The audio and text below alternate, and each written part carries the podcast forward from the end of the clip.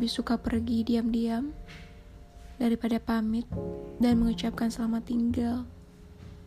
Karena tidak semua orang punya keberanian untuk menyelesaikan yang sudah dimulai. Itu ghosting.